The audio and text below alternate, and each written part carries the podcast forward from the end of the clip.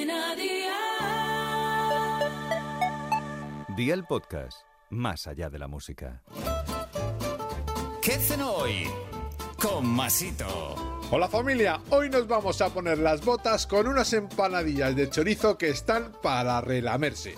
En esta ocasión llevan manzana que les aporta un toque de sabor que os va a sorprender. Así que vea por la libreta y toma nota de los ingredientes que te doy la receta. 2 láminas de hojaldre, 120 gramos de chorizo fresco desmenuzado, 80 gramos de bacon ahumado cortado en tacos, una cebolla, una manzana, un huevo, aceite de oliva virgen extra, mantequilla y sal. ¿Empezamos con la preparación? Pues venga, ¡al lío!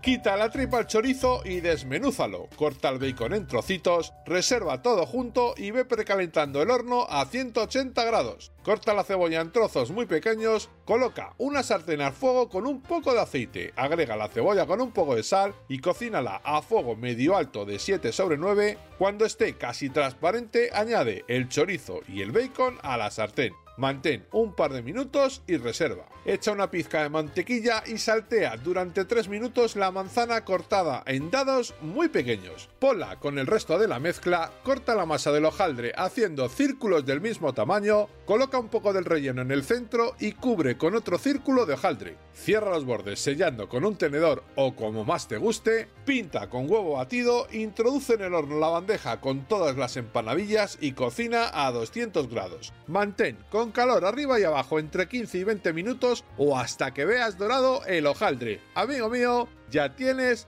la cena lista, así de fácil, así de Aldi. Consejito del día, estas empanadillas pueden hacerse con pera en vez de manzana y están buenísimas calientes, templadas o frías. Los deberes para mañana te los dejo por aquí, toma nota y recuerda que en Aldi lo encuentras todo buenísimo y con unos precios así de Aldi. 6 filetes de presa ibérica, 2 lonchas de jamón por cada San Jacobo, sal, 2 huevos, pan rallado, 2 lonchas de queso que funda bien, harina común de todo uso, pimienta y aceite de oliva virgen extra. Espero y deseo que te haya gustado esta nueva receta y que te suscribas al podcast. Ya sabes que es gratuito, no olvides compartirlo con tus familiares y amigos y te espero mañana. Recuerda, paso lista.